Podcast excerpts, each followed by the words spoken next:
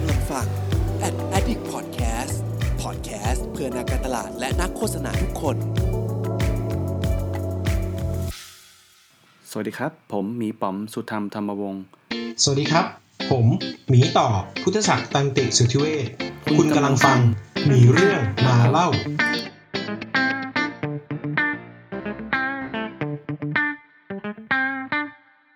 วัสดีครับ ผมป๋อมครับหมีป๋อมสุธรรมธรรมวงศ์ครับ สวัสดีครับ ผมหมีต่อพุทธศักดิ์ตันติสุทธิเวชครับ คุณกำลังฟังหมีเรื่องมาเล่าครับผม เย้เย้ผมได้พูดโอเคเปิดรายการได้พูด jingle แล้วครับดีดีใจมากครับก็ยินดีต้อนรับพี่ต่อกลับมาอย่างเป็นทางการเนอะเพราะว่าจริง ๆ ที่ผ่านมาผมไลฟ์เอ่อก็ก็มีการสลับสับเปลี่ยนกันอยู่เรื่อยๆนะครับ แล้วก็เดี๋ยวพี่ต่อก็จะมี content Data หนักๆ เขาเริ่มเริ่มเข้ามา ซึ่งครับ ผมยังไม่ได้ PR อีกงานหนึ่งก็คือวันพรุ่งนี้จะมีๆพรุ่งนี้พรุ่งนี้จะมีไลฟ์อีกอันหนึ่งที่เป็นคอนเทนต์หนักๆ เรื่อง Machine Learning เลย กับพรุ่งนี้จะ Country สัม Manager นะครับพรุ่งนี้จะสัมภาษณ์ Country Manager ของบริษัท Data Consult แห่งหนึ่งอ่าอ่ารอติดตามใช่ครับอืมนะฮะนะฮะเข้มข้นมาก ก็สำหรับวันนี้วันนี้เราก็มาได้ เอ่อโอ้โหจะพูดอะไรเนี่ย ได้ได้คนที่มี คอนเทนต์เรื่องคริปโตและบล็อกเชนที่แบบว่าหนักหน่วงมาก แล้วก็รู้สึกว่าอืมเอ้ยเราอยากชวนมาคุยในวันนี้เนอะก็เราจะเห็นหน้าจอตรงนี้แล้วนะครับ ก็ขอต้อนรับอย่างเป็นทางการนะครับ โอกระจอยนะครับผมโอกระจอยเย้เหมือนร้านเหมือนร้านสลัดเลยนะอีกเอนิอดมันงร้านสลัดเลยเออนะผมพูดผมพูดเสร็จปั๊บเออแบบโอกับจอยพอดีเลยโอเคโอเคก็อย่างอื่นเลยแนะนำตัวหน่อยครับรบกวนแนะนำตัวหน่อยครับโอก่อนก็ได้ครับ เอ่อสวัสดีครับ ชื่อโอนะครับเอ่ออนุริประสันสวนาครับ แข่งกันพูดเร็วเนาะเอ่อก็ตอนนี้ ตอนนี้ทำงานก็เป็นเป็นเอ่อ blockchain lead อยู่ที่ SCB 10X ครับผมก็ทำงานด้านแบบการสร้าง product เกี่ยวกับบล็อกเชนเกี่ยวกับ DeFi ใหม่ๆครับคุณค่ะจยชื่อครับจอยค่ะ จิตเจริญอัศวะศรีพงษ์ธรนะคะ ก็เอ่อเป็นเป็นฟรีแลนซ์เอ่อ project manager ค่ะ รับงานสายเอ่อดิจิตอลเป็นหลักนะคะ แล้วก็เอ่อเคยทำงานอีเวนต์สายบล็อกเชนมาบ้างนะคะ แล้วก็อยู่เอ่อเคยทำงานที่ coins.co.th ค่ะ เป็น wallet ซื้อขายคริปโตเคอร์เรนซีค่ะอือืมมครับทำไมเฮ้ยอะต่อไปไหนเลยเฮ้ยไปเลยต่อคืออะไรวะโอเคอะไรวะโอ้หายหายกันตรงนี้แล้วสดสดๆเลยนะอะโอเคงั้นเดี๋ยวผมขออนุญาตถามต่อแล้วละกันว่า ก่อนที่เราจะเข้าไปสู่เนื้อหาที่มันเข้มข้นมากขึ้นอยากให้ทั้งสองคนช่วยเล่าให้หน่อยว่าก่อนหน้านี้ที่เราทำเท็เอ็กที่ทำฟรีแลนซ์ PM เนี่ยทำอะไรกันมาก่อนหน้านี้บ้างครับ ช่วยเล่าให้ฟังหน่อย เอาเป็นจอยก่อนก็ได้ครับ โอเค จริงๆ เราเราสี่คนเนี่ยถูกถูกมัดรวมมาด้วย TEDx Bangkok นะคะ ก็ไทยอินขายของนะคะ ก็มี License Holder นะคะ มีคอมเดฟนะอดีคะตมีเวลอดีตใส่อดีต License Holder นะคะ แล้วก็อดีตหลายหลายอดีตนะคะ ก็ทำสายการเงินบ้าง Curator บ้าง แล้วก็เอ่อ Community Dev อะไรต่างๆนะคะ แต่ว่าเอ่อก่อนที่จะมาเมื่อกี้คำถามคืออะไรนะ เรารู้จักกันได้ยังไงหรือเปล่านะเอ่อก่อนก่อนเล่าประหวัติน้า เอ่อก่อนเอาเอาอ๋อเอาสักประมาณว่าเรียนเรียนอะไรด้านด้านไหนมาแล้วมันมันมันมันมาตรงนี้ได้ยังไงถึงโอเคโอเคเอ่อเรียนไฟแนนซ์ค่ะ เรียนเรียนเรียนไฟแนนซ์จบไฟแนนซ์ที่มอเกษตรมาค่ะ แล้วก็ตอนจบมาเนี่ย อะไรคือจังคือกันแบบจี้คืออะไรวะโอเคเออเรียนเรียนไฟแนนซ์ค่ะ ตอนจบมาก็ตอนนั้นตอนนั้นต้องบอกว่าสักสี่ห้าปีที่แล้วอะรู้อายุแต่ว่าตอนสี่ห้าปีที่แล้วเนี่ยโลกสตาร์ทอัพเนี่ยมันเซ็กซี่มาก เป็น industry ที่แบบเซ็กซี่มาก ฉะนั้นเซ็กซี่สำหรับเราแล้วกัน เพราะว่าตอนนั้นเพื่อนเราก็ยังจบไปแล้วแบบทำงาน banking อะไรอย่างงี้กันเนาะอืมเราก็มีโอกาสได้เข้าไปทำงานสายสายเนี่ยแหละสาย tech นะคะ มีไปทำบริษัทเอ่อสาย HR Headhunter ไปทำเนี่ยสายคริปโตแบบงงๆเหมือนกัน ตอนนั้นก็ก็ผ่าโลกประมาณหนึ่งเพราะตอนนั้นเพื่อนก็ไม่เข้าใจว่าบิตคอยน์คืออะไรคริปโตคืออะไรก็เป็น scam ประมาณหนึ่งอะไรเงี้ยเราก็ โอเคเราก็แค่อะแล้วแต่จ้า แล้วก็แล้วก็เอ่อนี่ก็ก็ยังทำงานสาย tech มาอยู่เรื่อยๆอะค่ะ แล้วก็มีโอกาสได้ไปอยู่เอเจนซี่หรือว่าทำงานอีเวนท์ที่ค่อนข้างเกี่ยวกับสาย tech ค่อนข้างเยอะค่ะ แล้วก็เออเคยทำงานอยู่แบงค์ด้วย แล้วก็อยู่แบงค์ใหญ่ๆสีน้ำเงินเอ่อริมน้ำอะไรอย่างเงี้ยค่ะ ก็โอเคก็มีมีเอ่อคิดว่าได้ได้ไปสัมผัสหลากหลายภาคส่วนหรือว่าหลากหลายองค์กรประมาณหนึ่งอืมแต่ว่า field งานที่เราทำหลัก ๆ ก็จะเกี่ยวกับ พวก marketing communication อีเวนต์แล้วก็มีสายที่เราสนใจก็คือสายเทคโนโลยีกับสายไฟแนนซ์ค่ะ แล้วก็อันที่อ่าถ้าถ้ามาทำที่ TEDx Bangkok ก็คือจริง ๆ ดูทีมเวลมาตลอดก็คือทีมหา sponsorshipดูแลเงินเข้าเงินออก แล้วก็ปีอืมล่าสุดเป็น general manager ค่ะสุดยอดมากต้องบอกว่า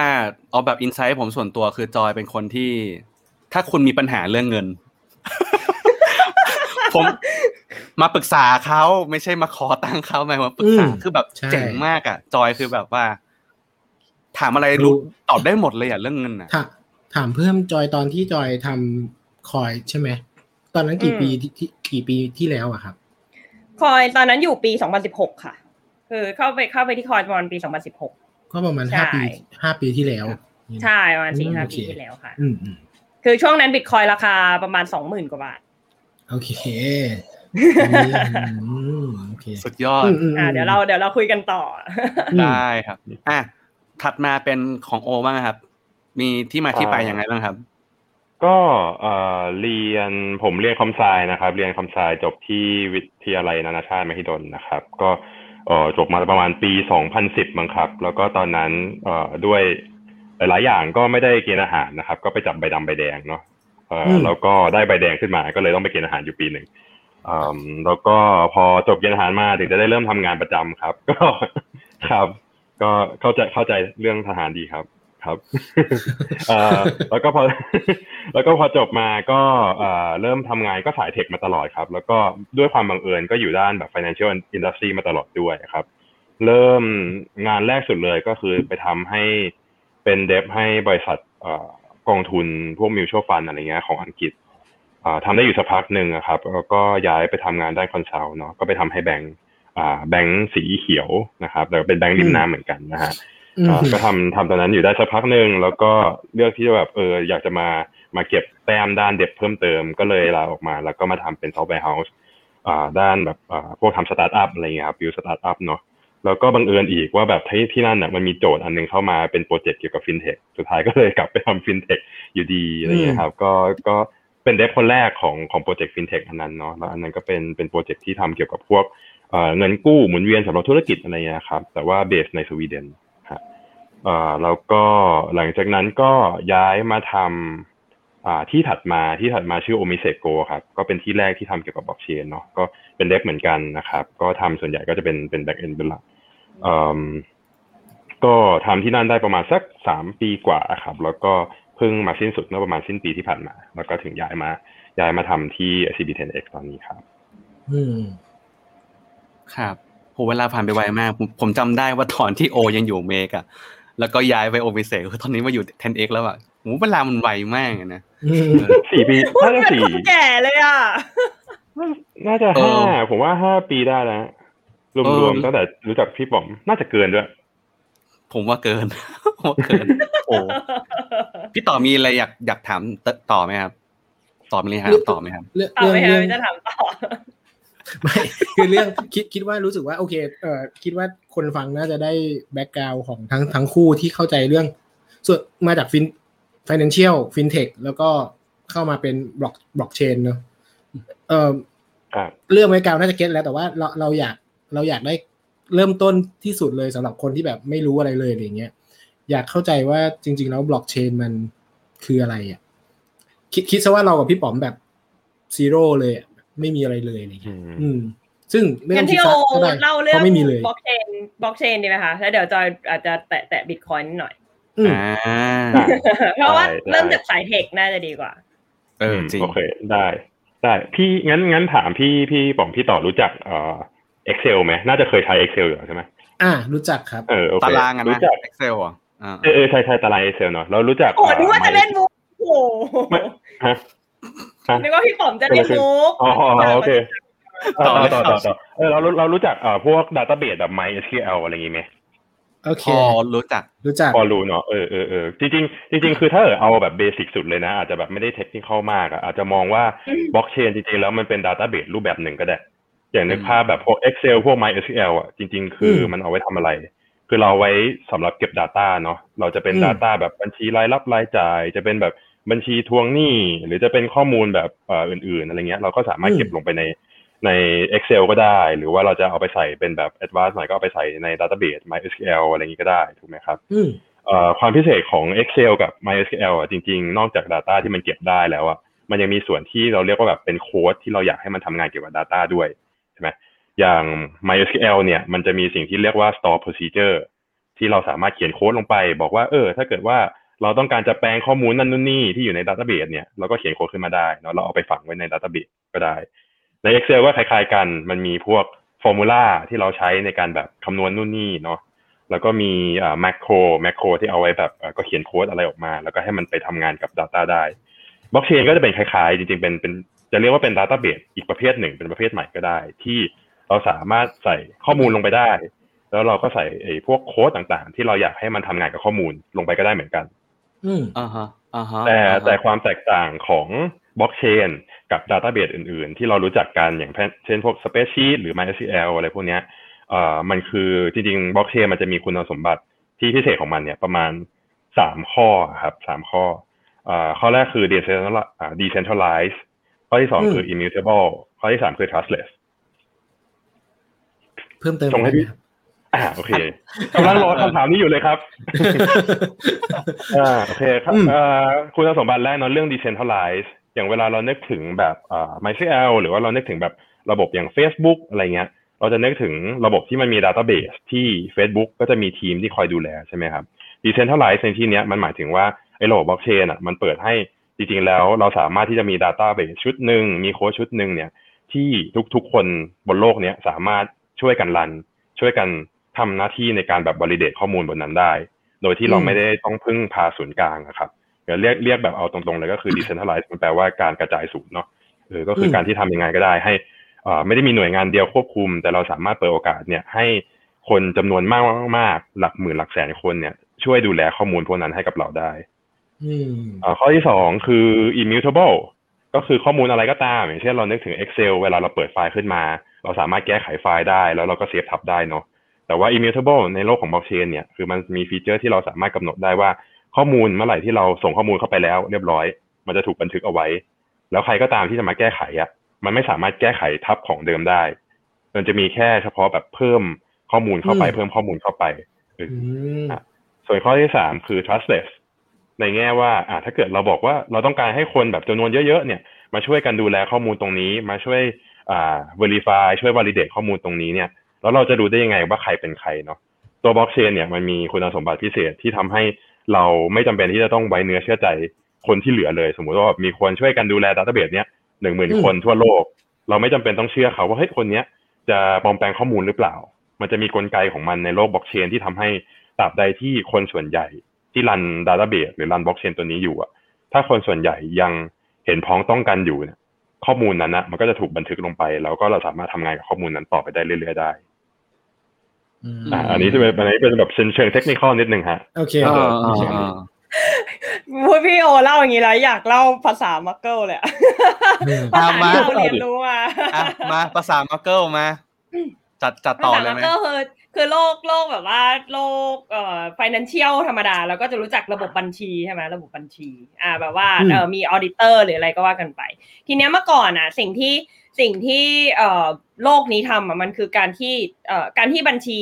ชุดนั้นอะจะมีผลอะว่าก็คือออดิตใช่ไหมเช่น PwC หรือว่าพวกพวกโลกออดิตทั่วไปใช่ไหมคนก็คือคนที่แล้วก็มาบริสมมติบริษัท A ทำบัญชี แต่แล้วก็ไปให้เหล่าออดิตออดิตให้ แล้วก็ส่งไปตลาดหลักทรัพย์ แล้วก็บอกว่าโอเค ทุกคนรับรู้บัญชีนี้ร่วมกันอะไรเงี้ยแต่ถามอืมว่าความเชื่อของเราอะคืออยู่ที่ใครถูกปะ คือเชื่อว่าบริษัท A จะทำบัญชีได้ถูกต้อง เชื่อว่าเอ่อออ auditor ทำงานได้ถูกต้องใช่ป่ะแล้วก็เชื่อว่าตลาดหรือว่าเอ่อเลเซ regulator คือจะทำสิ่งนั้นได้ถูกต้องถูกป่ะอืมแต่ว่าถ้าเกิดสามคนนี้เขารวมหัวกันโกงล่ะถูกป่ะอืมถ้าเกิดสามคนนี้เขารวมหัวกัน เห็นได้ชัดเต็มไปหมดเลยนะคะแต่ว่าครับแต่ว่าแต่ว่าคือถ้าโอเคเราไม่เชื่อสามอันเนี้ยอะเทคโนโลยีเนี้ยมา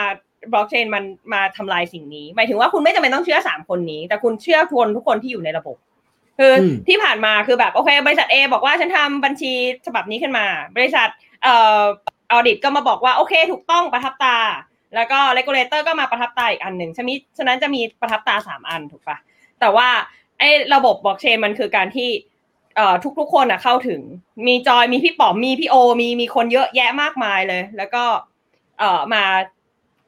สแตรา มาช่วยกันสแตรา มันถึงจะผ่านได้เป็นโปรโตคอลเดียวกันอะไรเงี้ย แล้วก็แล้วบัญชีอะมันไม่ได้มันไม่ได้อยู่แค่ที่เอ่อบริษัท A ไม่ได้อยู่แค่ auditor แล้วก็ไม่ได้อยู่แค่ regulator แต่ทุกคนอะมีอืมสิทธิ์ที่จะเข้าถึงข้อมูลนี้ได้ด้วยกัน แล้วก็พิสูจน์มันด้วยว่าโอเค ได้รับการเอ่อยืนยันแล้ว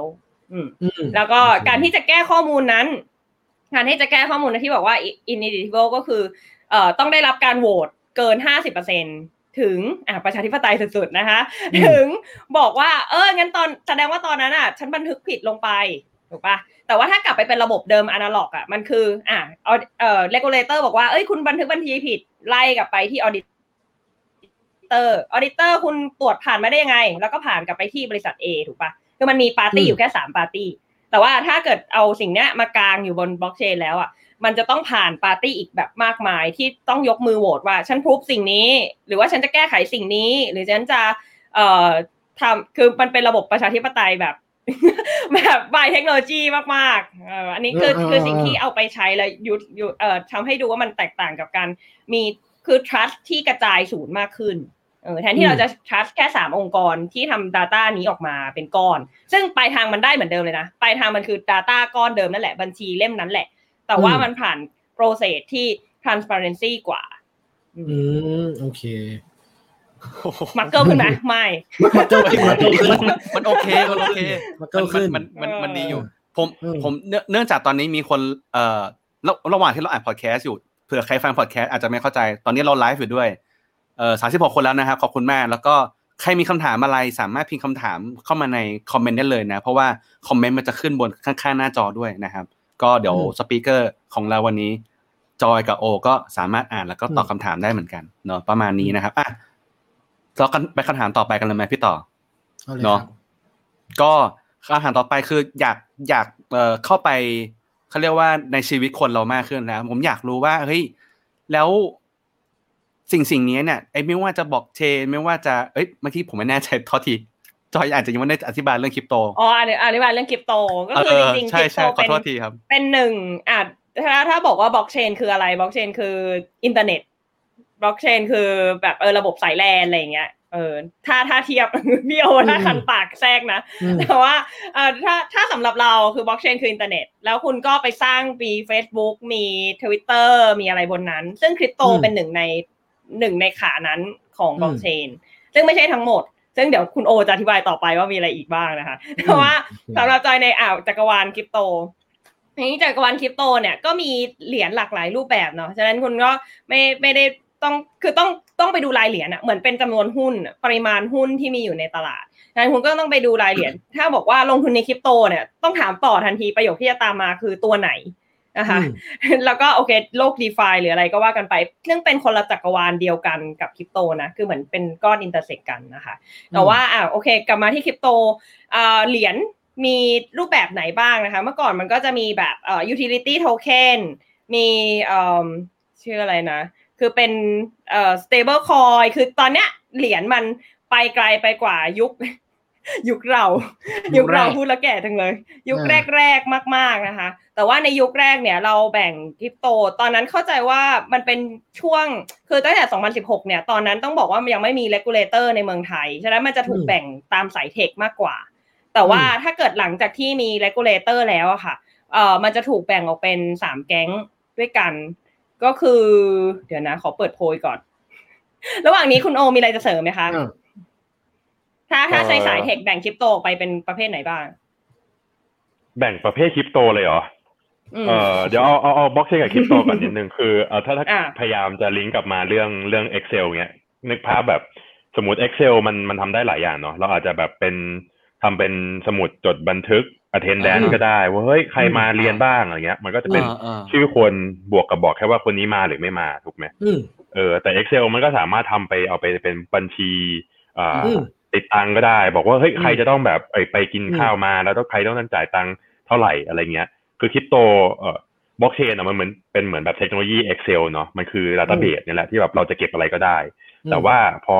บล็อกเชนมันเกิดขึ้นอะ คนก็เลยแบบเอ้ยแล้วเราสามารถเอาบล็อกเชนอะไรไปทำได้ไปทำอะไรได้บ้างถูกไหมอืม use case หนึ่งของบล็อกเชนมันก็เลยแตกออกมาเป็นคริปโตเคอร์เรนซีว่าเฮ้ยจริงๆแล้วเราสามารถที่จะเอาไอ้ database ตัวเนี้ยที่เป็นบล็อกเชนตัวเนี้ย เอาไป apply เข้ากับ currency ให้มันกลายเป็นเหรียญที่เราสามารถที่จะเอ่อนับจำนวนได้แล้วเราก็สามารถจะส่งเหรียญไปมาได้เออถ้าถ้าพูดคร่าวๆคือแบบจริงๆคริปโตเคอร์เรนซีมันเป็น use case หนึ่งของบล็อกเชนอืม เป็นวิธีการใช้งานอันหนึ่งในบล็อกเชนใช่ใช่ใช่เออเอออย่างเช่นยกตัวอย่างอย่างอื่นที่แบบอ่าอย่างเช่นอ่าที่อยู่ภายใต้บล็อกเชนแต่ไม่ใช่คริปโต อย่างเช่นอ่าจริงๆ เราน่าจะรู้จักคำว่า NDID กัน NDID เนี่ยจริงๆมันก็รันอยู่บนบล็อกเชนแต่หน้าที่ของระบบมันมันคือเอาไว้ใช้ยืนยันตัวตน อ่า มันไม่ได้เกี่ยวข้องกับการส่งเงินไปมา อ่า อันเนี้ยใช้บล็อกเชนแต่ไม่ใช่คริปโตยกตัวอย่างครับอืมโอเค อะจอย ต่อไหมครับ โอเค ได้ค่ะ ก็ตอนนี้คือตอนณเวลานั้นนะย้อนกลับไปมันจะมีเอ่อตอนนั้นเราแบ่งประเภทออกเป็นสามอัน ก็คือ utility token มี security token แล้วก็ payment token ค่ะ แต่ว่าตอนนี้เหมือนนิยามมันไปไกลมากกว่านั้นเป็น 5 รูปแบบแล้ว ก็คือมีแพลตฟอร์มโทเค็นคือใช้เอ่อหรือว่าเป็น backup เหมือนของ stable coin คือ 1 ต่อ 1 แล้วก็เทียบกับ fiat เราก็เลยจะเรียกว่าแบบเอ่อแพลตฟอร์มโทเค็นกับ security token ก็คือแบบเอ่อเหมือนการออกใช้ใช้เราเรียกว่าใช้สินทรัพย์ทางการเงินอะยกระดับขึ้นไปอยู่บนบล็อกเชนอันนี้จะใช้ security token ในการแบบเป็นตัวแทนของสินทรัพย์ อ่อออฟไลน์นั้นๆนะคะ อันที่สามก็คือ transactional token คืออันเนี้ยมันเป็นเอ่อสกุลเงินที่สร้างขึ้นมาใหม่โดยที่ไม่อ้างอิงกับ fiat เลยนะคะ อันที่สี่ utility token เนี่ยอาจจะเป็นเอ่อตัวแทนของอะไรสักอย่างที่ไม่ได้ออกแบบมาเพื่อเป็นสกุลเงิน ซึ่งจะแตกต่างกับประเภทที่สามคือประเภทที่สามเนี่ยมันขึ้นอยู่กับแบบ ยูสเคสในการใช้ส่วนใหญ่จะใช้ในแง่ของการลงทุนหรือว่าใช้เป็นคล้ายๆ สกุลเงิน แต่ utility token ถ้าตอนนี้อาจจะเป็น NFT ที่ทุกคนอาจจะพอได้ยินอยู่บ้าง คือเป็นตัวแทนของเอ่อเรียกว่าอะไรใช้เป็น utility เอ่อเป็นโทเค็นเพื่อใช้ประโยชน์เอ่อในส่วนของเทคโนโลยีคืออันนี้ ถ้าเกิดมีฝั่งที่เป็นเทคนิคเพิ่มได้เลยนะคะ แล้วก็อันที่สามก็เป็น government token คือสมัยนั้นอะยังไม่มี government token เลย คือ government ยังไม่เห็นว่า blockchain หรือคริปโตจะทำอะไรได้ แต่ว่าตอนนี้ก็มี government token แล้วก็คือเป็นสิ่งที่เราว่ามันก็ยังค่อนข้างอ้างอิงกับ fiat แล้วยกระดับขึ้นไปอยู่บล็อกเชนเหมือนกัน แต่ว่าถ้าอนาคตของ government token ไปไกลกว่านั้น ก็ยังอยู่ใน sector นี้ที่เป็น government token นะคะอืม นี่เป็นแบบ government token นี่มันมันลุงตู่คอยอะไรอย่างงี้ปะอันนั้นคือ government token ปะ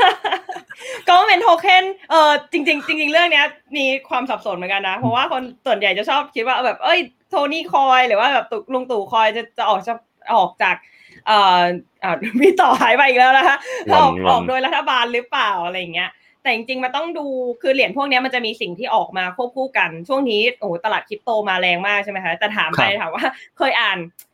สิ่งที่เรียกว่า white paper ของพวกเอ่อ currency นี้หรือเปล่าหรือโทเค็นนี้หรือเปล่าก็จะแบบแบงๆกันอะไรเงี้ย ก็แนะนำว่าถ้าเกิดเจอคำว่า cryptocurrency หรือโทเค็นสิ่งที่ต้องมาคู่กันเนี่ยจะเป็นแบบ white paper อืมก็อืมเอ่ออ่านต้องต้อง disclaimer ไว้ตรงนี้ว่าจอยก็อ่านรู้เรื่องบ้างไม่รู้เรื่องบ้างนะคะ คนที่อ่านรู้เรื่องอาจจะอยู่ข้างล่างคนนี้นะคะ แต่ว่าเออโอเคแนะนำให้ถ้าถ้าไหนพอที่จะอ่านได้ก็แนะนำให้ไปอ่านนะคะ ผมผมผมติดอย่างเดียวก่อนที่จะไป topic ใหญ่อันต่อไป คือต้องบอกว่าตอนนี้เราศัพท์เทคนิคเยอะมาก ผมอาจจะจำไม่ทันเหมือนกัน ผมไม่ได้อยู่ในโลกนี้เลยนะ จะพยายามเป็นตัวแทนของคนที่ไม่รู้เรื่องเลยเหมือนกัน เพราะกูก็ไม่รู้เรื่องจริงๆ เมื่อกี้เมื่อกี้มันมีคำหนึ่งที่พูดที่จอยพูดออกมาทั้งหมดสามครั้งผมนั่งนับเลยคำว่า fiat มันแปลว่าอะไรครับ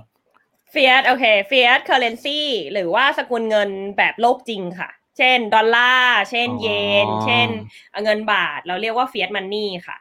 ก็ fiat อืม money หรือ fiat currency คือสกุลเงินจากโลกจริงค่ะ อ๋อ โอเคใช่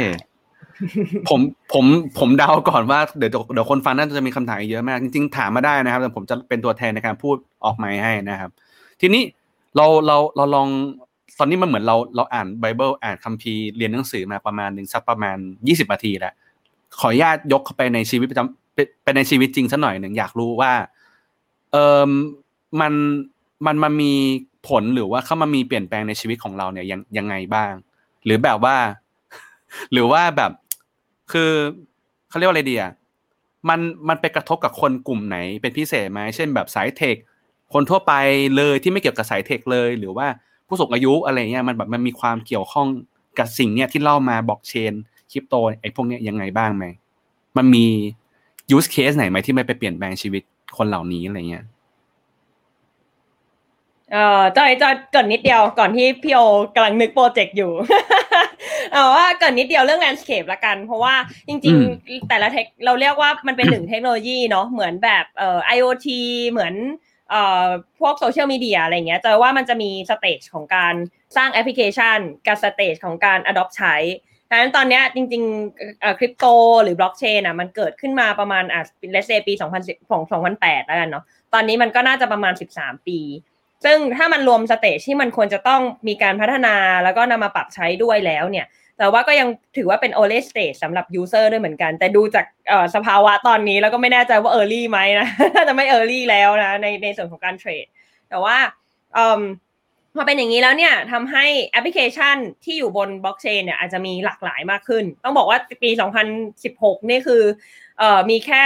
ตอนนั้น regulator ยังไม่ได้เข้ามาเลย แล้วคิดว่าน่าจะนับหัวได้ในบริษัทที่ทำเรื่องเกี่ยวกับบล็อกเชนอะไรอย่างเงี้ยแต่ว่าคิดว่าเอ่อช่วงปีนี้4ีหปีที่ผ่านมาก็เรียกว่าเป็นอุตสาหกรรมที่ฮอตฮิตมาก แล้วก็ตัว dev ค่าแพงมากค่าค่าตัวแพงมาก แล้วก็คนในอุตสาหกรรมนี้ก็ฮอตฮิตประมาณนึงค่ะ ก็เรียกได้ว่าเป็น buzzword คำใหม่ในในช่วง3-4ปีที่ผ่านมาเลย อืมแต่คุณโอมี use case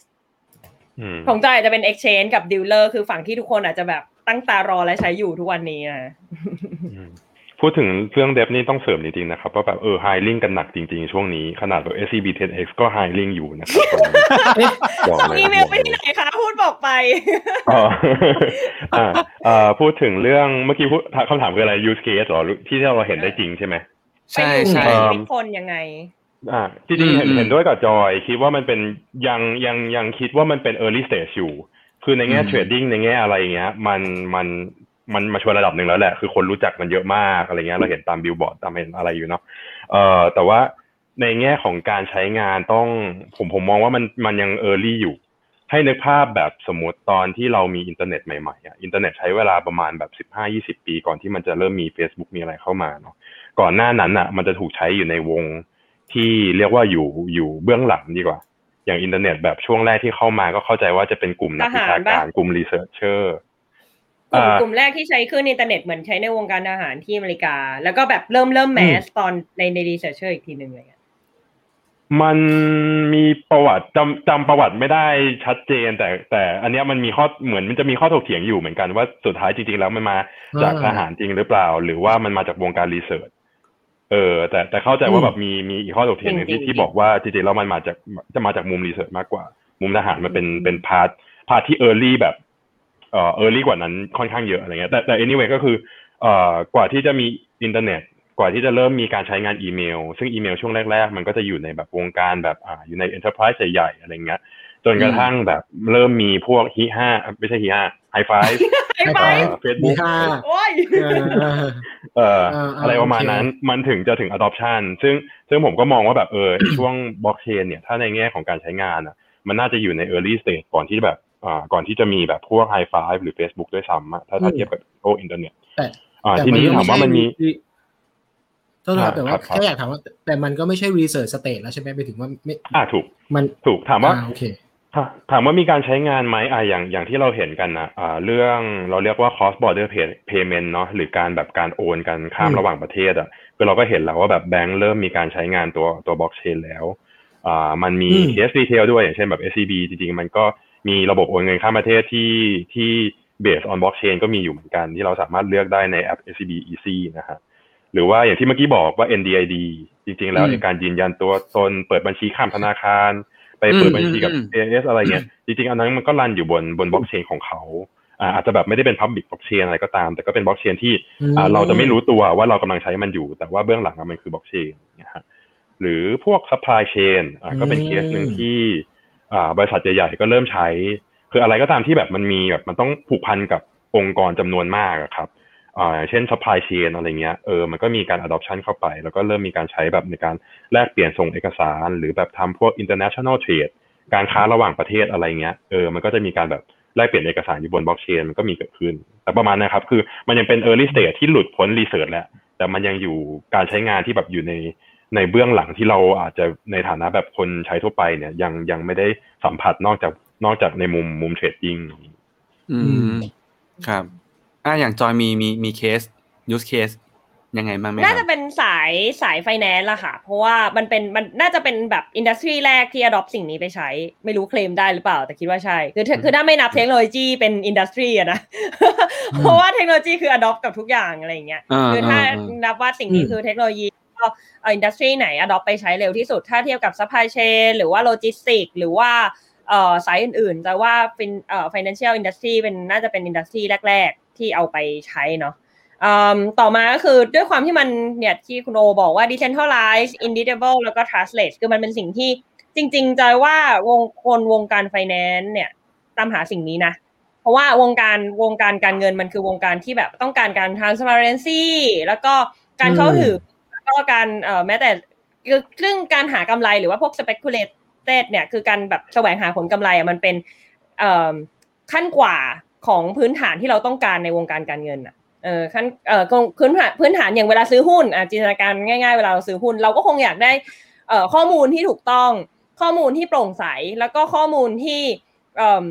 มีคนทั่วเอ่อมีคน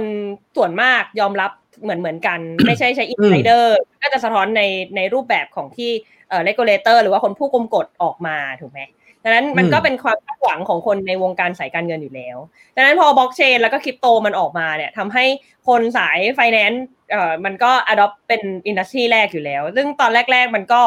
ยังยังเป็น scam อยู่ ยังเป็นแชร์ลูกโซ่ยังเป็นแบบ MLM ยังเป็นอะไรสักอย่างอยู่อะไรอย่างเงี้ยซึ่งซึ่งถูกป้ายสีไปเยอะมากนี่ถ้าย้อนกลับไป อันนี้ครบเจ็ดปีใช่ปะแต่ว่าถ้าย้อนกลับไปสักห้าปี ไปดูข่าวไม่อยากจะกระซิบ ไปดูข่าวของสาย regulator ค่ะ เขาก็จะพูดถึงสิ่งนี้ว่าเป็น scam ค่ะ ไปย้อนไปดูได้ค่ะ แล้วก็คิดว่าเขาน่าจะไม่โอเคแต่ว่าทุกวันนี้ที่เขาอาจข้ามช็อตมานะคะ ก็คือโอ้ตอนเนี้ยเขารู้แล้วว่ามันคือครับเขาพูดได้ป่าวะเออไม่ย้อนไม่อ่า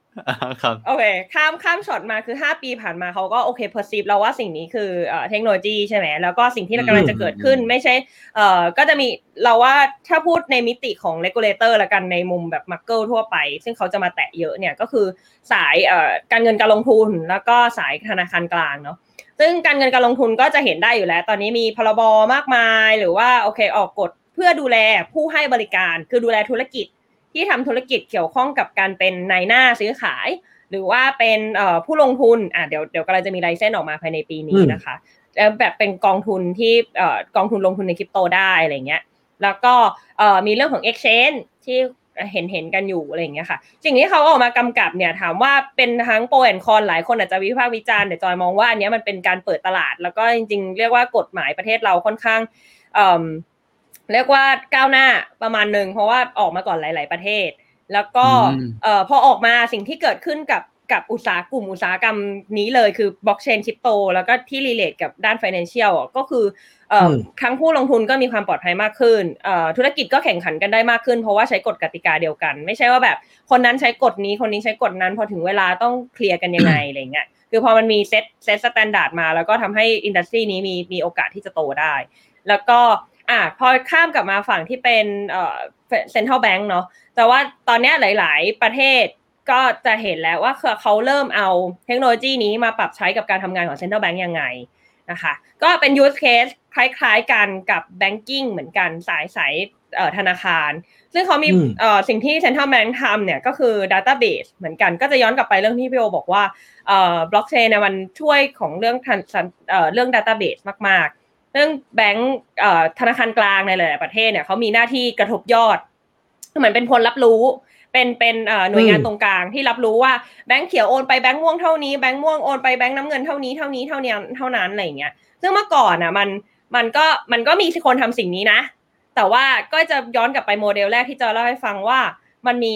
ตัวกลางอยู่สักคนหนึ่งใช่ไหมแล้วตัวกลางคนนี้ก็ไปให้เบอร์สองกับเบอร์สามอะประทับตาให้ว่าสิ่งนี้ถูกต้อง แต่ทีเนี้ยเอ่อ การที่เขาเอาเทคโนโลยีนี้มาใช้อะมันอาจจะทำให้สิ่งเนี้ย transparency ได้มากกว่าเดิม เข้าถึงได้มากกว่าเดิม แล้วก็ Central อืม Bank กลายเป็นที่ที่ประชาชนมองเห็นได้จริงๆอะไรอย่างเงี้ยอืไม่ได้หมายความว่าอันเดิมมองไม่เห็นนะ แต่ว่าอันนี้มันแบบเอ่อด้วยด้วยเทคโนโลยีมันทำให้คนเราเข้าถึง access data ได้ได้หลากหลายมากขึ้น ครับ โอเค ผมขออนุญาตขั้นด้วยคำถามที่เขาพิมพ์มาหน่อยสักอันสักอันหนึ่งก่อนนะ เอ่อ ก็คือมีคำถามอันนี้ผมขออนุญาตกดขึ้นนะ ก็ก็คือถามว่าสนใจกลัวเรื่องบล็อกเชนที่ไว้ใช้กับ circular circular economy โอ้โหเอ่อไม่ได้ติดคำถามนะ ติดชื่อคนถาม เศรษฐกิจหมุนเอ่ออะไรนะ เศรษฐกิจหมุนเวียน circular economy อ่าโอพอแนะนำได้หรือเปล่าว่าถ้าสนใจแบบนี้ต้องทำยังไง หรือเริ่มยังไงบ้างอ่า ครับอืมอืมอืมอมีมีโปรเจกต์เกี่ยวกับเซอร์คูล่ามีโปรเจกต์เกี่ยวกับเซอร์คูล่าอีโคโนมีที่น่าสนใจนะ ผมเคยได้ยินคำอะไรนะบริษัทชื่อมอลลูปหรืออะไรสักอย่างหนึ่งก็น่าสนใจอยู่นะอะไรของเขาอะนี่มันขายของขายของนี่มันกรโองโอเค คือเซอร์คูล่าอีโคนหโนน่อยมีจริงแนะนำหน่อยครับๆจริงมันเป็นเคสเดียวกับ supply chain นะ ผมว่ามันคือการที่แบบอ่าเราสามารถที่จะ ใส่ข้อมูลลงไปในในบล็อกเชนแล้วเอ่อเราการันตีได้ว่าข้อมูลเนี้ยมันเอออย่างที่บอกครับมันคือ immutable เนาะก็คือเอ่อมันจะไม่มีการแก้ไขโดยคนใดคนหนึ่ง แล้วสมมุติว่าแบบอะถ้าเกิดเป็นเป็นเซิร์ฟเวอร์ทั่วไปอย่างแบบทำเป็นอะไรอย่างอย่างโลกเราเราอ่าในโลกบล็อกเชนจะเรียกว่า centralized เนาะก็คือเคสที่แบบสมมติเราไปฝากเซิร์ฟเวอร์ให้คนหนึ่งดูแลแล้วก็เอ่อให้เขาบันทึกข้อมูลให้อะไรเงี้ย โอกาสที่อยู่ดีเขาจะไปฮั้วกันหลังบ้านหรือเกิดแบบ ทุจทุจริตเกิดขึ้น แล้วมีการแก้ไขข้อมูลอะไรเงี้ย มันก็เกิดขึ้นได้อ่าพอเอามาเอามา adapt ใช้กับบล็อกเชนนะครับ มันก็ช่วยในแง่ของการแบบใส่ข้อมูลลงไปแล้วมั่นใจได้ สมมติว่าถ้าเกิดเป็น public blockchain อย่างเช่นแบบพวกดังๆหน่อยอย่างอีเทเรียมอะไรเงี้ย คือเราก็มั่นใจได้ว่าข้อมูลที่เมื่อไหร่ที่ถูกส่งขึ้นไปแล้วเนี่ย มันจะอยู่อย่างนั้นตลอดไป ไม่มีใครสามารถมาแก้ไขย้อนหลังได้ กรณีที่แบบเกิดอ่า dispute หรือเกิดอะไรขึ้นเนาะอ่าแต่ความยากของไอ้พวกอ่า supply chain หรือเรื่อง การ traceability บนบนโลกบล็อกเชนเนี่ย คือมันมีข้อจำกัดของโลกบล็อกเชนว่าแบบ มันไม่เห็นว่าโลกภายนอกเกิดอะไรขึ้น มันต้องพึ่งพาว่าจะต้องมีใครสักคนหนึ่งจากโลกภายนอกคอยป้อนข้อมูลให้ให้มัน ซึ่งเราจะเชื่อใจอคนคนนั้นได้อย่างไรว่าเขาได้ป้อนข้อมูลที่ถูกต้อง หรือว่าทุกๆปาร์ตี้ป้อนข้อมูล ซึ่งอันนี้บอกตามตรงว่าน่าจะยังเป็นลิมิเ t ชันที่คนในโลกบล็อกเชนก็พยายามที่จะแก้ไข เหมือนกับหาโซลูชันอยู่เหมือนกันว่าในในแง่ของการป้อนข้อมูลในในในโลกบล็อกเชนอะคือพอป้อนเข้าไปแล้วอะเราการันตีได้ว่าข้อมูลมันจะไม่ถูกเปลี่ยน แต่ว่าเราจะการันตีได้ยังไงว่าไอ้จังหวะที่เราต้องเอาป้อนข้อมูลจากโลกภายนอกเข้าไปอะมันมันเป็นข้อมูลที่ถูกต้องอยู่แล้วเออซึ่งซึ่งอันเนี้ยมันเป็นสิ่งที่แบบเอ่อเป็นสิ่งที่เราต้องไปจัดการอยู่ภายใต้แบบโมเดลของแบบโลกภายนอกบล็อกเชนก่อนก่อนที่จะเอาข้อมูลเข้ามา ออก็เป็นเป็นเป็น challenging หนึ่งที่ที่ยังยังต้องต้องรอการ solve อยู่ครับโอเค จอยเสริมพี่โอเรื่อง use case นิดนึงค่ะ ก็เอ่อตอนนี้เอ่อ Nespresso คือ Nestle แหละบริษัทแม่ค่ะ ร่วมกับเอ่อ IBM ทำโปรเจกต์ที่เป็นใช้บล็อกเชนอืมในการ tracing เมล็ดกาแฟนะคะ ทีนี้การ tracing เมล็ดกาแฟ เพื่ออะไรนะคะ ก็มีเพื่อสองเพื่อละกันคิดเร็วๆเพราะเมื่อกี้เอาไปอ่านอย่างรวดเร็วจะจำได้ว่ามีโปรเจกต์ประมาณนี้ เพื่อแรกก็คือตัวธุรกิจเองอะก็จะได้รู้ที่มาที่ไปของเมล็ดกาแฟใช่ไหมคะพราะเขาต้องควบคุมคุณภาพควบคุมต้นทุน หรือแบบปริมาณที่เขาจะต้องมาใช้ในอุตสาหกรรมหรือว่าธุรกิจเขาเนาะฉะนั้นมันการที่เอาบล็อกเชนมาใช้อะมันเพื่อเอาโอเคเขาค่อนข้างมั่นใจได้ว่าเออขึ้นไปแล้วมันจะไม่ถูกบางบางทีอาจจะถูกแฮ็กถูกยิง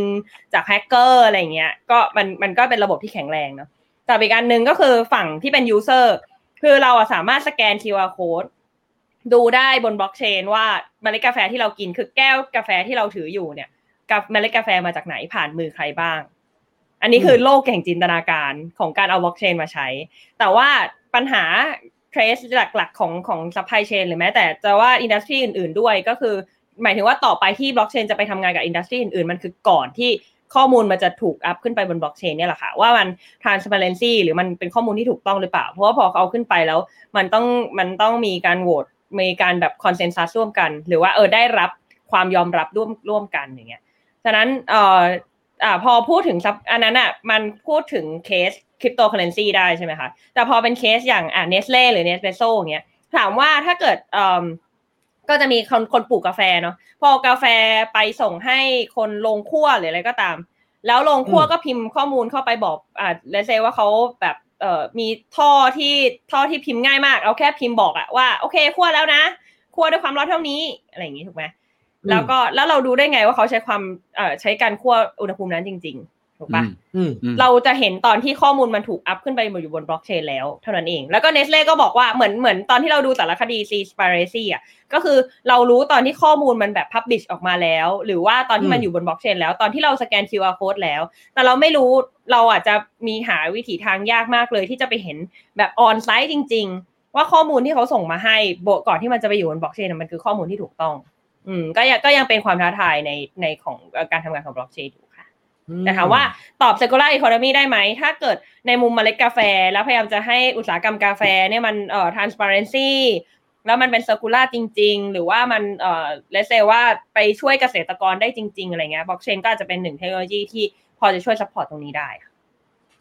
ครับโอเค ผมขออนุญาตหยิบคำถามอีกคนหนึ่งนะครับ คนคุ้นเคยนะครับ พี่ไมเคิลนะครับพี่พี่คนเนี้ยควรจะมาพูด คือคนเนี้ยไม่ควรจะส่งคำถามเข้ามาคุณครูคนเนี้ยเป็นเป็นคำถามที่น่าสนใจดีก็ถามว่าอยากให้คอมเมนต์เรื่องพลังงานที่ใช้แม้กระทั่งอีลอนมัสยังพูดถึง ว่ามันจะทำให้ลดการใช้พลังงานได้เร็วแค่ไหน พอจะตอบได้ไหมผมไม่แน่ใจเหมือนกันมีมีมุมประมาณนี้ไหม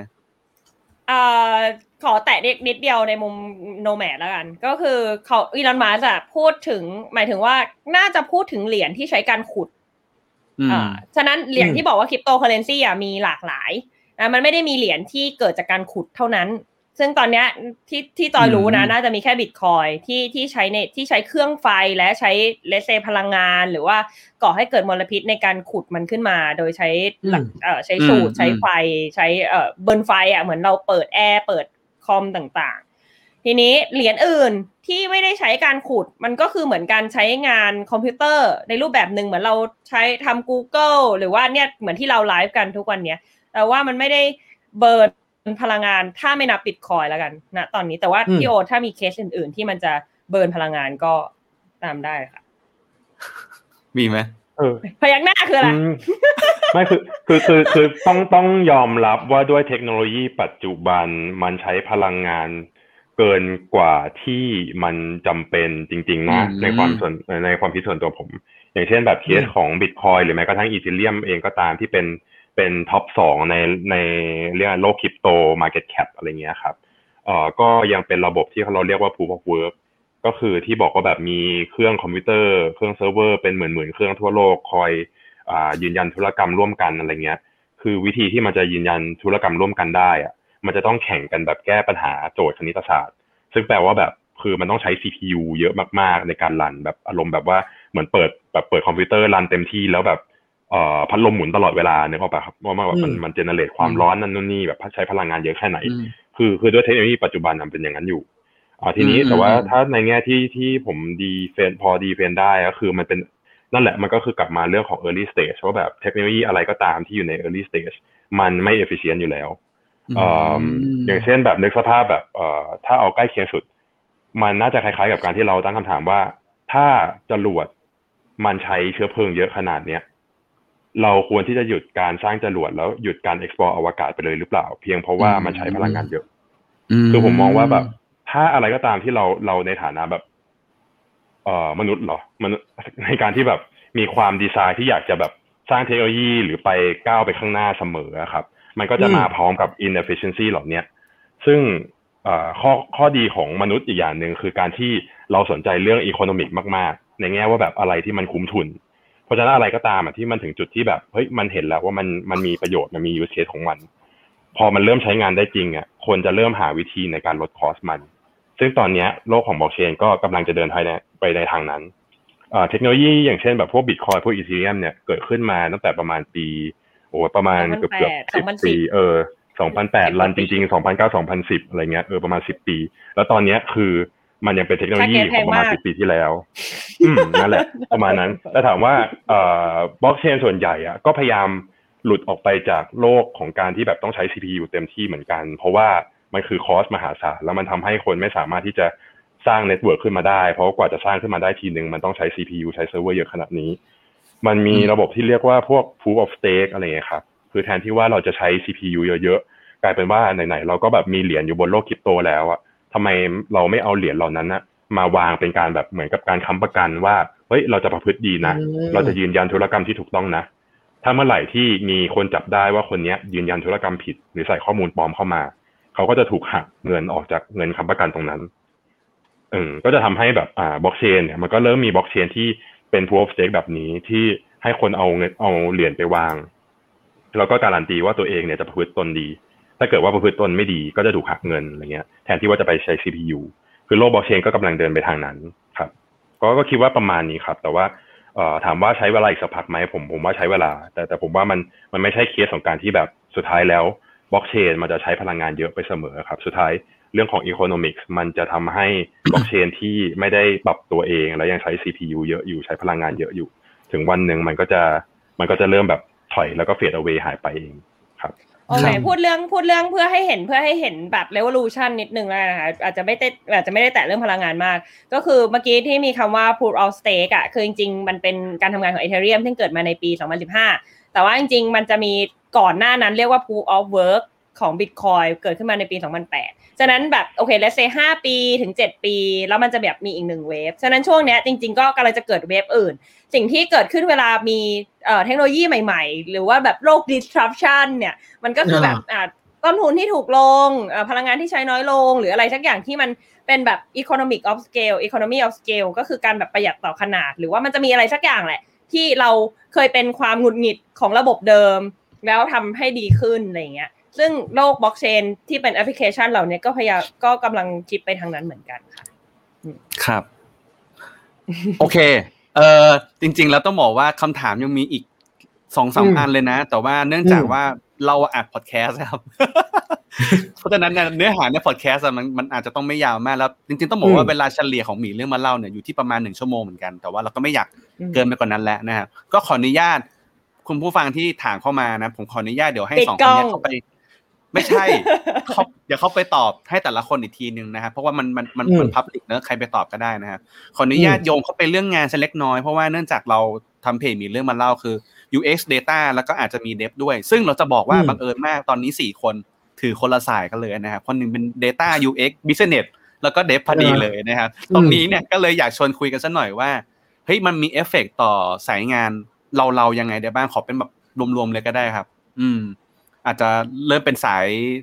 สายสายเทคก่อนก็ได้ครับ โอก่อนก็ได้ครับ อืมโอเค ถามว่าถามว่ามันมีผลกระทบเยอะไหมก็เงินมันเดืยัองนเออขึ้นเสร็จอยู่ค่ะหรตออบให้อืมก็ไม่รู้สินะ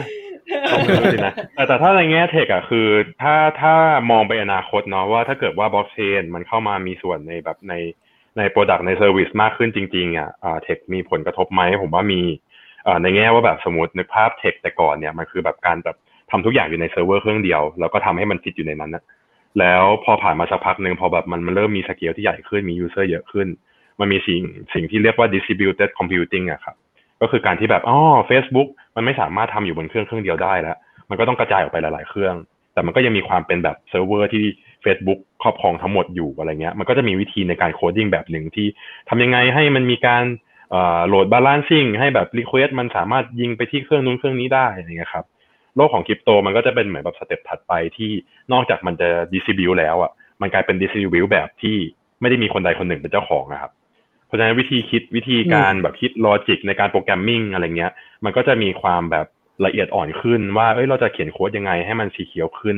เพราะว่าการที่แบบเราหลุดแค่จุดเดียวอะมันมีโอกาสที่แบบเงินคนแบบจำนวนเยอะแยะมากมายเนี่ยมันจะหายไปได้ แล้วเรา แล้วเราด้วยความที่เราไม่สามารถคุมระบบได้ ด้วยตัวเอตัวเราเองอะครับ อะไรก็ตามที่มันผิดพลาดไปแล้วอะมันอาจจะ revert ไม่ได้เลยอะไรประมาณเนี้ยครับ มันก็เลยทำให้เรื่องของแบบอ่าเรื่องการ coding ก็ต้องแบบมีความระมัดระวังมากขึ้น มีความสนใจเรื่องเกี่ยวกับ security ของ coding มากขึ้น แล้วก็มีเรื่องแบบพวก cryptography เรื่องของการเข้ารหัสถอดรหัสอะไรเงี้ยครับ มันก็จะมีมากขึ้นอืมแล้วก็ถ้าเสริมส่วนสุดท้ายเนี่ยที่ผมว่าคิดว่าโลกบล็อกเชนที่มันจะกระทบด้านอ่า tech ได้น่าสนใจที่สุด ผมว่ามันคือการที่อยู่ดีๆ dev เนี่ยต้องกระโดดออกจากโลก software development อย่างเดียว แล้วมาสนใจโลกของ economics ด้วย คือโลกของเศรษฐศาสตร์ด้วย เพราะว่าพอเรามีแบบพวกอืมสมาร์ทคอนแท c t แล้วเรากำหนด logic ในนั้นว่าอ่าให้โค้ดมันทำงานกับเงินนะครับ มันมีคนที่พร้อมที่จะพยายามพยายามหาวิธีแบบลัดเลาะอ่าเกมระบบเพื่อให้ได้เงินเยอะที่สุดกลับไป เออเรื่องของการแบบดีไซน์ เรื่องเกม t ท e o รีเรื่อง economics เลยกลายเป็นเรื่องที่สำคัญในในขณะที่แบบเราเขียนโค้ดเราก็ต้องคำนึงถึงเรื่องเกม t ท e o รี t ท e o รีด้วยว่า เราจะทำยังไงให้อินเซนティブของคนในการประพฤติดี มันมากกว่าการประพฤติไม่ดีเสมอ อะไรประมาณนี้อืมอืม มีมีมีมีบวกอีกสักเรื่องไหมาเรื่อง Data อะไรเงี้ย เรื่องแบบมีคิดว่ายังไงบ้างอ๋อมถ้าถ้าถ้าเรื่อง Data สมมติว่าแบบไปสายแบบ Data Science Data Analytics ก็น่าสนใจ เพราะว่าอย่างที่ผ่านมาเนี่ย คือเราเราเล่นกับ Data ได้เฉพาะในองค์กรนะ สมมติว่าเราไปจอยองค์กรหนึ่งแล้วก็อะไปขออมดึงข้อมูลออกมา analyze แต่ว่าโลกบล็อกเชนเนี่ยยิ่งโดยเฉพาะแบบพวก Public Blockchain อย่าง Ethereum อะไรพวกเนี้ย ข้อมูลมันมันอยู่บนนั้นนะครับ ที่ทุกคนอะสามารถเข้าถึงได้เท่าเทียมกัน เราเห็นเลยว่าแบบเออ wallet ไหนส่งไป wallet ไหนจำนวนเงินเท่าไหร่เขาคุยกับ farming แบบไปทำ farming ทำธุรกรรมอะไรอยู่ คือเราเห็นหมดเลย แล้วเราเห็นแบบเป็นเรียลไทม์ครับ ว่าทุกๆหนึ่งวินาทีอืมทุกๆห้าวินาทีอะไรเงี้ยมันมีอะไรกำลังเกิดขึ้นบ้าง ซึ่งผมว่าน่าสนใจในแง่ของแบบมุม Data ว่าเราจะทำยังไงกับ analyze data real time บวกกับข้อมูลทั้งหมดนั้นนะ มันมี value กำกับอะมันมีมูลค่า มันมีแบบ มันมีคนกำลังเสียตังค์เพื่อทำธุรกรรมพวกนั้นอยู่ทั้งหมดเลยอะแปลว่าทุกอืมๆข้อมูลที่มันเกิดขึ้นน่ะ มันเป็น behavior ของใครสักคนหนึ่งที่เขากำลังได้ หรือเสียจากจากธุรกรรมนั้นๆอืนะมซึ่งผมว่าน่าสนใจอืมว่าแบบ มันน่าจะ analyze แบบ user behavior ได้ได้ชัดกว่าการแบบ การเช็คจาก page view เช็คจาก behavior แบบบนสกรีนด้วยซ้ำอืมถ้าในมุมนั้นผมว่า ในแง่ของ data analytics บน blockchain อย่างเงี้ยน่าสนใจมากครับ อืมพี่ต่อมีอะไรอยากถามไหมครับ รู้สึกมีน่าจะมีคำถามในใจเอาไม่ไม่มีคำถามคือพยายามคิดคิดคิดคิดในคำที่แบบว่า จริง ๆ แล้วสมมุติว่าถ้าเราถ้าเราเป็น Data สักคนหนึ่งเนี่ยในองค์กรมันก็จะมี transaction ของ consumer แต่ว่ามันก็จะเป็นแค่ที่เกิดกับแบงก์เราใช่ไหมครับสมมติอย่างเงี้ยเกิดกับแบงก์เราหรือองค์กรเรา แต่ว่าถ้าฟังที่โอพูดตะกี้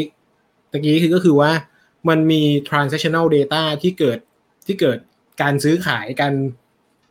เหรียญตัวเนี้ยของทุกคนที่มันณเวลาแบบเรียลไทม์คือ มีเวลากำกับ มี value กำกับมีมีอืมมีไอเดียกับว่าว่ามันเกิดอืมขึ้นที่ไหนอย่างไรและมันมันมันลบไม่ได้ครับความหมายก็คือว่า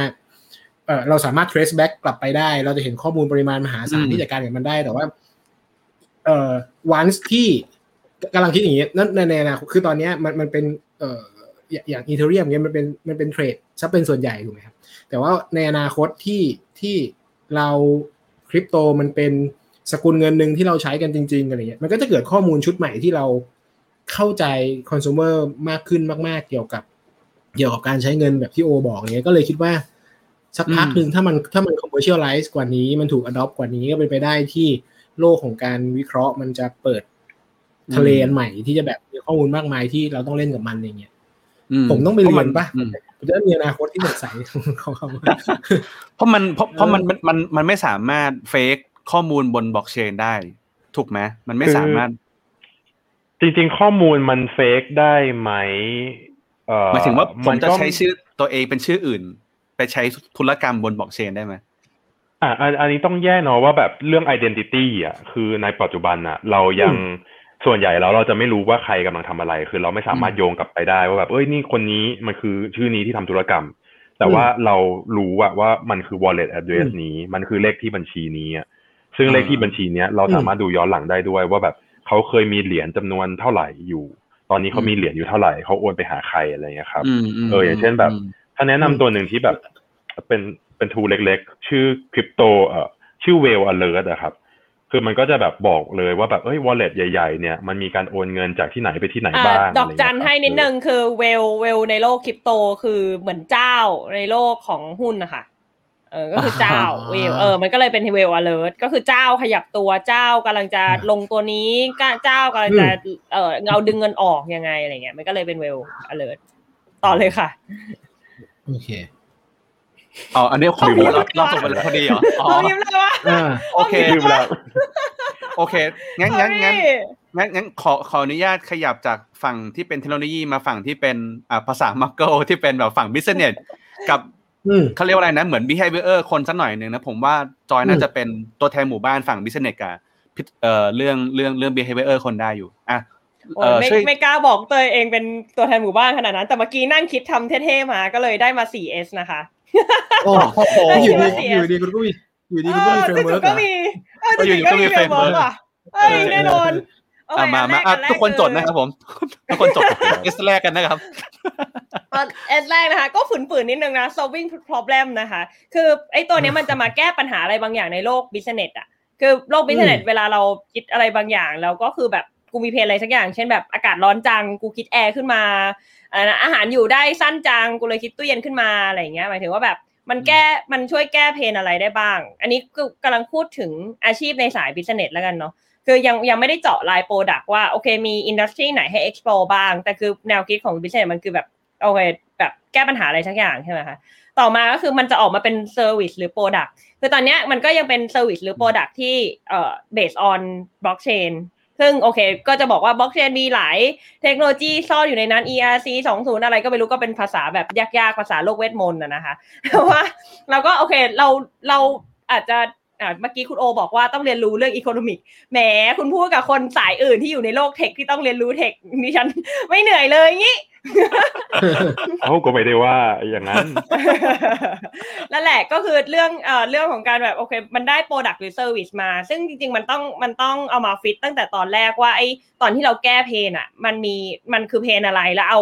เอาอะไรของบล็อกเชนซึ่งบล็อกเชนไม่ได้เหมาะกับสำหรับทุกอย่างนะเออเอามี pain อะไรแล้วก็เอามา เอามา match กับอืมแก้ pain อะไรได้บ้างจนกลายเป็น product and pro เอ่อ product and service ใช่ไหมแล้วก็ S ที่สามก็คือ sales คือด้วยความที่มัน transparency มาก ๆ ทุกคนเข้าถึงได้มาก ๆ นอกจากค่าไฟที่ฉันต้องจ่ายกับค่าอินเทอร์เน็ตแล้วเนี่ย ต้องหา trick ในการแบบสร้างยอดขาย หรือแบบ make money จากมันให้ได้อะซึ่งเราว่านั่นนั่นเป็นโจทย์ในวงการ tech เหมือนกันหมายถึงว่าวงการ business ที่อยู่ใน tech อะคือนอกจากคุณต้องรู้ tech ว่าเอามาแก้ pain อะไรของลูกค้าคุณได้แล้วอะ ต้องสร้าง product ขึ้นมา หลังจากนั้นต้องคิดด้วยว่าฉันจะไปเก็บเอ่อตังค์จากตรงไหน เพราะว่าเอ้ยมัน transparency มากมันฟรี มันเอ่อเข้าถึงอะไรอย่างเงี้ยเออแล้วเราแล้วมีตรงไหนที่เราสามารถ make profit ได้บ้าง หรือว่าเราเอ่อเอา data นี้มาทำอะไรต่อได้บ้างอะไรเงี้ยถูกปะเพราะว่าทุกอย่างต้นทุนมันต่ำลงอะฉะนั้นนั่นแสดงว่าเงินในกระเป๋าของผู้ประกอบการมันน้อยลงถูกปะ แล้วก็เซลเอ่อ S สุดท้ายคือ stakeholder คือแล้วสิ่งเนี้ยมันทำยังไง มันทำอะไรให้กับสังคมได้บ้างนอกจากจ่ายเงินเดือนกูเนี่ยเออถูกปะแบบ stakeholder สังคมได้อะไรจากสิ่งนี้โอ้โหทุกวันนี้ทำธุรกิจจะต้องแบบคิดถึงสังคมด้วยแหมเดี๋ยวทัวร์ลงนะฮะก็คิดด้วยว่าโอเค stakeholderสิ่งที่เกิดขึ้นคือ เอ่อแต่คนอื่นมีความรู้เอ่อประชาชน คนอื่นที่ engage กับธุรกิจเรา มีความรู้ด้านเทคโนโลยีมากขึ้น มีดิจิ t a ลเลเทอเรซีมากขึ้น ต้องมี academy ในการสอนสิ่งนี้หรือเปล่า อาจจะเห็นได้จากหลาย ๆ ธุรกิจที่เกี่ยวข้องกับบล็อกเชนตอนนี้ก็อาจจะเริ่มมี Academy เพราะมันใหม่ด้วย มันต้องการความรู้ความเข้าใจด้วย มันป้องกันภัยด้วย แล้วก็ป้องกันการโดนด่าของตัวธุรกิจเองด้วยอะไรอย่างเงี้ยอืมคือสุดท้ายไม่ว่าคุณจะแก้ pain ได้ match เทคโนโลยีได้ สร้างยอดขายได้หาเงินได้ แต่ถ้าคุณโดนทัวร์ลงอยู่ดีอะคุณก็ควรจะแคร์ stakeholder ด้วยอะไรเงี้ยมันก็เป็นแนวคิดธุรกิจอะ 4S นะคะทัวร์นะคะ solving problem นะคะ มี service and อ่า product แล้วก็มียอดเซลล์นะคะ แล้วก็มี stakeholder ค่ะ ถ้าถ้าในสาย business หน่อยนะอืม อืมอืมอืมพี่พี่ต่อมีอะไรอยากอยากขุดไหมครับ อยาก ไม่มีครับ ไม่มีครับ อืมคือภาษาคือคืที่ที่จอยว่าแบบเป็นภาษามักเกิลเนี่ย คือคนอย่างเรานี่คือแบบมันคือภาษาเวทมนต์อะเออเรา ไม่ออกเออของเขาอะเราเราเราไม่เออฟังไม่ออกเหมือนกันเว้ยคือคือกำลังคิดว่าข้อข้อดีที่มันอาจจะเกิดขึ้นกับคนทั่วไปนะครับทั่วไปจริง ๆ คือ เพราะว่าบล็อกเชนเป็นเทคโนโลยีเบื้องหลังแอปพลิเคชันบางอย่างหมายถึงว่า เหมือนอืมถ้าถ้าถ้ายกถ้าถ้ายกตัวอย่างย้อนกลับไปที่โอยกตัวอย่างอินเทอร์เน็ตเนี่ย สุดท้ายแล้ว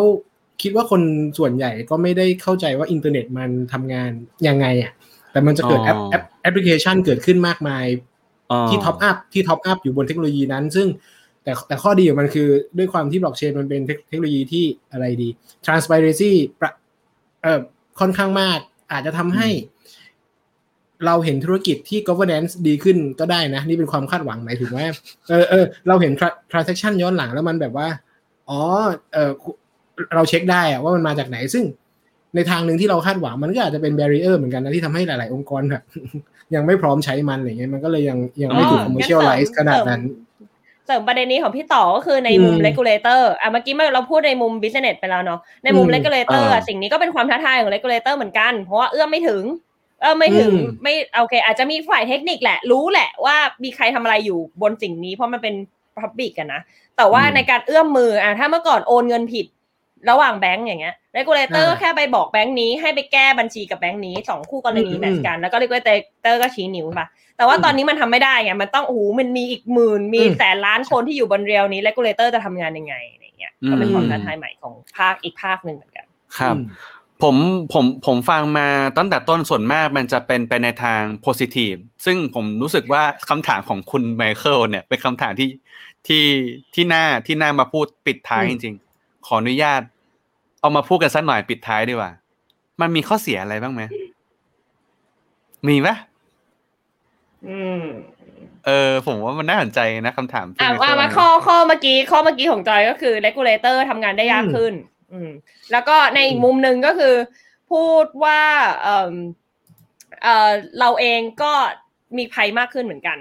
และเซว่าเราเทรดคริปโตอ่าแล้วเราเอ่อ มีการโอนผิด เราไม่สามารถดึงกลับได้เพียงเพราะว่าก็ก็มันมันเราคือคนคนที่ได้รับผลกระทบจากการที่ regulator ทำงานยากขึ้นแหละใช่ปะอืมโอนเลขบัญชีผิด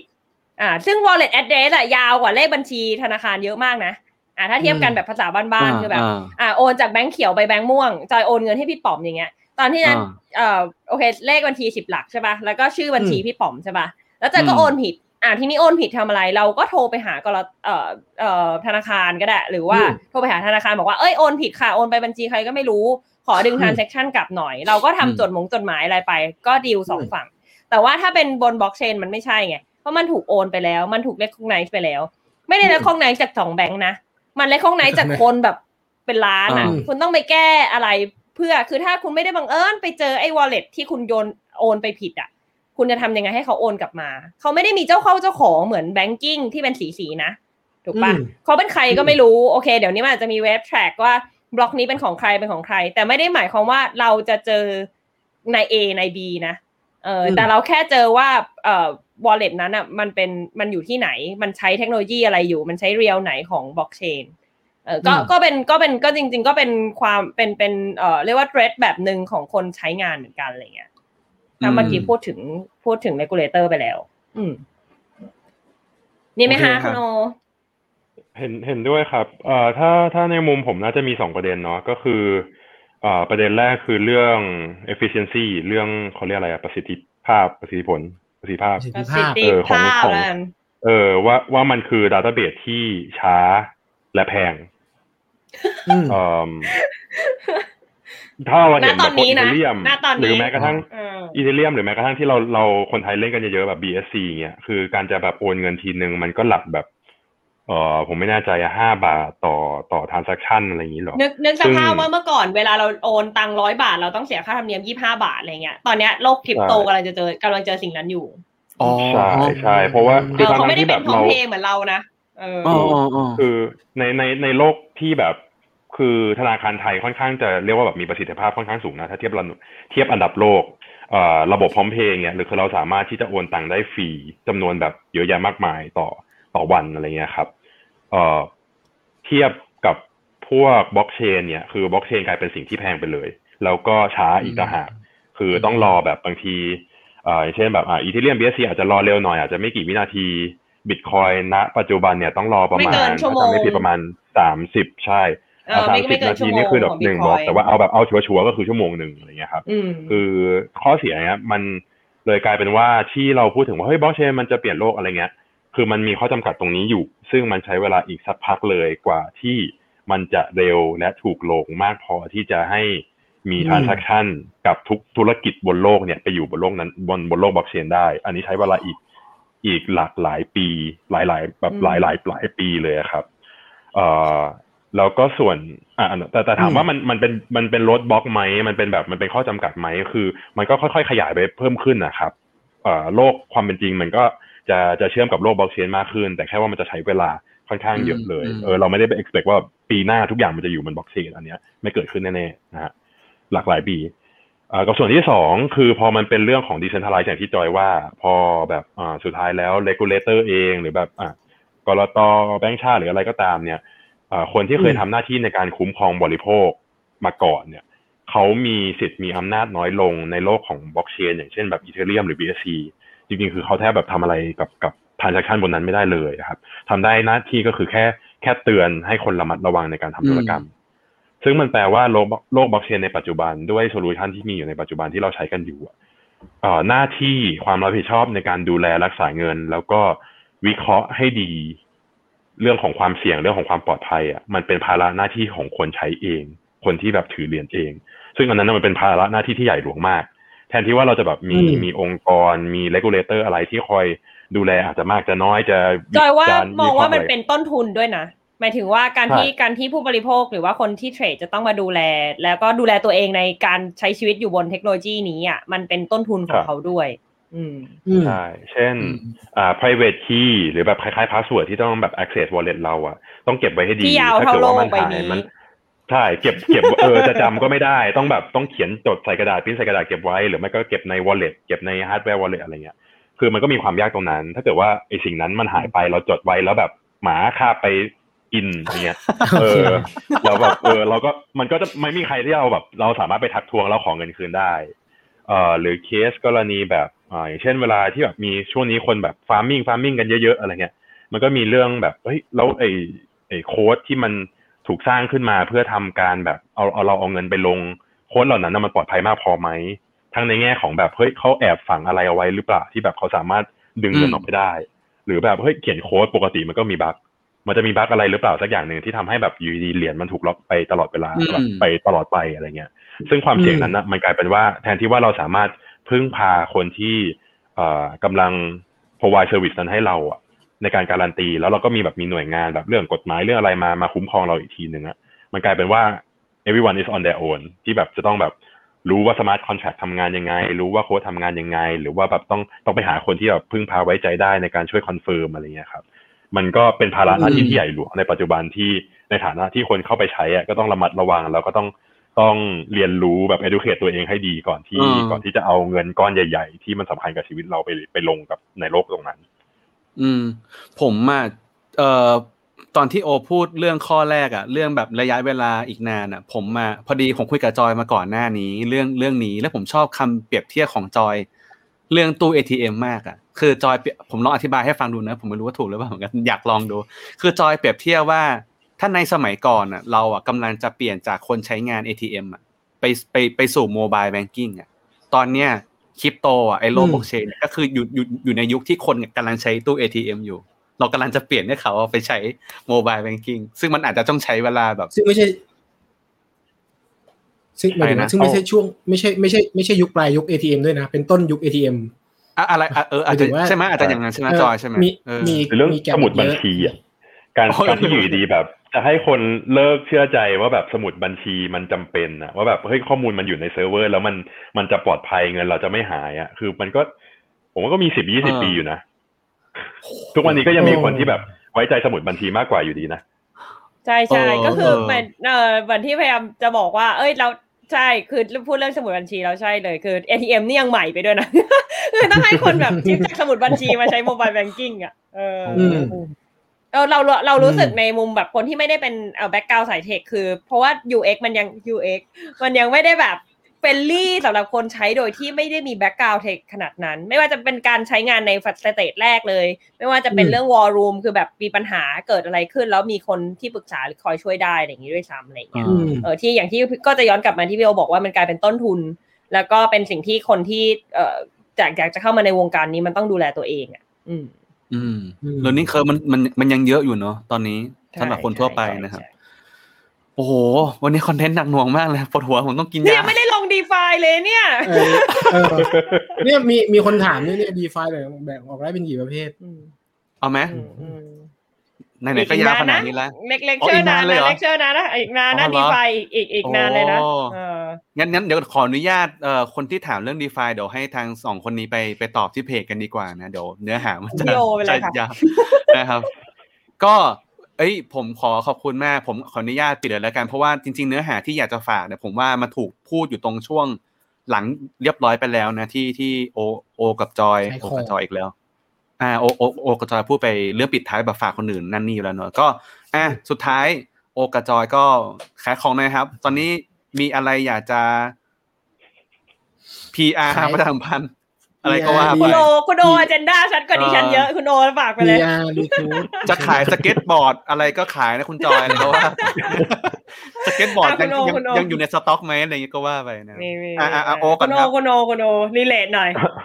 เหมือนเดิมนะครับ SCB 10X คือ hiring ครับ สนใจบล็อกเชนก็มาได้ครับ สนใจเทคโนโลยีอื่น จะเป็น Travel Industry เอ่อเรื่อง Medicine เรื่อง E-commerce อะไรอย่างนี้ เราก็กำลังมองหาคนที่แบบมาช่วย build product ใหม่ๆเนาะ ก็เริ่มได้เริ่มทำตั้งแต่แบบ ideation การคิดโปรเจกต์ใหม่ ได้ลงมือทำเอง ได้ build ตัว product ขึ้นมา ได้ลอง launch ดู ได้ลอง test market ได้ลอง validate จนกระทั่งแบบถึงจุดหนึ่งอ่าก็จะมา evaluate ว่าแบบเราจะไป spin off เป็นบริษัทใหม่ หรือว่าอ่าเราจะไปไป work กับไอเดียใหม่ ๆ ต่ออะไรเงี้ยครับ ก็คือเราสามารถที่จะแบบโอนตรง process ทั้งหมดนั้นได้เลย ก็ถ้าใครสนใจนะครับ ก็ ติดต่อได้เอ่อส่งเรซูเม่มาได้ครับ join 10x นะครับ join j o i n อ๋อนึกหว่านึ่งชอยศูนนี่ย์ x นะครับ at scb10x.com ครับอ๋อซึ่งอ๋อเร็วๆนี้เร็วๆนี้โอก็จะเป็น CEO อ่าโอเคซึ่งหมายถึงว่าไม่ไม่ได้มีมีโอกาสครับ ก็คือจริง ๆ มันมีเคสที่เคสที่เราเริ่ม spin off เป็นบริษัทใหม่กันแล้ว แล้วก็มีพนักงานที่อยู่ใน 10x เนี่ยที่ได้ได้ก็คือไปอยู่ในตำแหน่งที่ก็เรียกว่าแบบเป็นเป็นระดับผู้บริหารอันนี้ก็มีเหมือนกัน อืมครับอืมเมื่อเมื่อกี้เหมือนพี่ต่อจะพูดอะไรป่ะความหมายเพราะความหมายก็คือเอ่อเราวันนี้เราคุยเรื่องบล็อกเชนแต่ว่าจริงๆก็ไม่ได้รับแค่แค่บล็อกเชน engineer ไม่ได้รับแค่นั้นหมายถึงว่าใช่ asset คือรับแบบใช่อีกหลายมิติก็มี full full stack dev มาทำด้านแบบ travel industry ทำด้าน telemedicine ทำอะไรเงี้ย เราก็มี project ด้านนี้อยู่เหมือนกัน ใช่ ไม่ได้อืมไม่ได้อืมเอ่อเจาะจงว่าเป็น blockchain ก็มีครับ อืมโอเค อะคิวต่อไปครับคุณจอยครับโอเคโอเคก็เอ่อขายของให้เพราะว่าเราทำงานกับ community นี้เนาะก็มีทุกบริษัทหานะคะ ใครเขียน Solidity ได้นะคะ ใครเป็น Developer นะคะ ส่ง drop อีเมลมาได้นะคะ แล้วก็เออถ้าใครคิดว่ากำลังจะก้าวเข้ามาในสายงานนี้ก็เอ่อ welcome นะคะ เพราะว่าเป็นเอ่อเรียกว่ากำแพงสูงแต่ค่าแต่ค่าตัวไม่ไม่ต่ำแน่นอนนะคะ สูงตามกำแพงนะคะที่ฉันบอกเลย ก็เออถ้าใครสนงานสนใจงานสายไหนก็ก็ส่งมาได้เหมือนกันค่ะ ถือว่าถ้าเกิดแบบโอ้ฉันไม่ไหวกับแบงค์ใหญ่ๆอะไรเงี้ยค่ะ ก็ส่งมาทางนี้ได้ค่ะมีลูกค้าหลายเจ้ารออยู่ค่ะเฮ้ยมันเป็นบริษัทลูกแบงค์ใหญ่ที่แทบจะสลัดคราบแบงค์ใหญ่หมดแล้วเป็นสไตล์สตาร์ทอัพแล้วโอ้โหไม่ได้มีเชนเดียวด้วยนะ ไม่ได้มี solidity อย่างเดียวด้วยนะครับ มีเชนอื่น ๆด้วยนะครับ ที่เรา explore แล้วก็ build product อยู่อ่า เฮ้ยงั้นงั้นถามแบบถามเผื่อคนฟังทุกคนแล้วกัน ไม่รู้เลยแบบอาจจะเป็น dev อยู่อะไรเงี้ย แล้วอยากศึกษาอืมสายเนี้ยไปเริ่มที่ไหนดี แบบไปเริ่มต้องถามว่าศึกษาแบ็กที่กไหนราวอะไรนะแบ็กกราวเดฟ Dev ใช่ปะอืมอืมอืมโอ้อ่าแบ็กกราวเดฟต้องต้องฝั่งพี่โออืมได้ เอาถ้าเป็น dev ถ้าเป็น dev เลยอะจริง ๆ วิธีเริ่มง่ายสุดเลยในแง่แบบ Ethereum เนาะซึ่งมันเป็น chain แบบ smart contract ใหญ่สุด เอ่อเริ่มที่เว็บไซต์ Crypto Zombie ได้เลย ตลาดงานเยอะสุด Crypto Zombie ก็ตลาดงานเยอะสุด อะไรนะ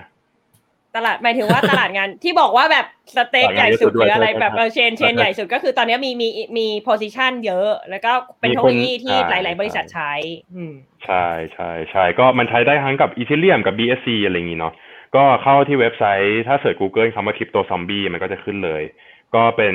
เป็นเขาเรียกอะไรเป็นคล้ายๆ แบบ tutorial ในการแบบ เอ่อเริ่มฝึกเขียน solidity อะครับ solidity ก็คือแบบภาษาโคดดิ้งสำหรับ smart contract เนาะเออมีก็ความมีใช้ความงานเป็นง่ายเกมเทอรี่นิดนึงเหมือนกันค่ะ ก็ใช้งาอันนนี้ง่ายป่ะแต่ว่ายังไม่ได้ใช้เป็นหรอกค่ะใช่ใช่ใช่ใช่ใช่อันนั้นเว็บครับ เว็บนี้แล้วนะเว็บนี้โอเคใช่